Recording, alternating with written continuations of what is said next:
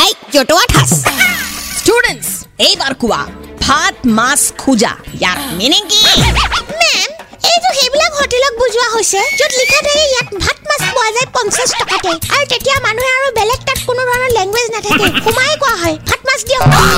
Hour school students আৰ চব ৰাইট জটোৱা ঠাচ আমাৰ ভুল হওক বা শুদ্ধ হওক। আমাৰ স্কুলৰ নাম কিন্তু নাম্বাৰ ওৱান হ'বই লাগিব হা Red FM 93.5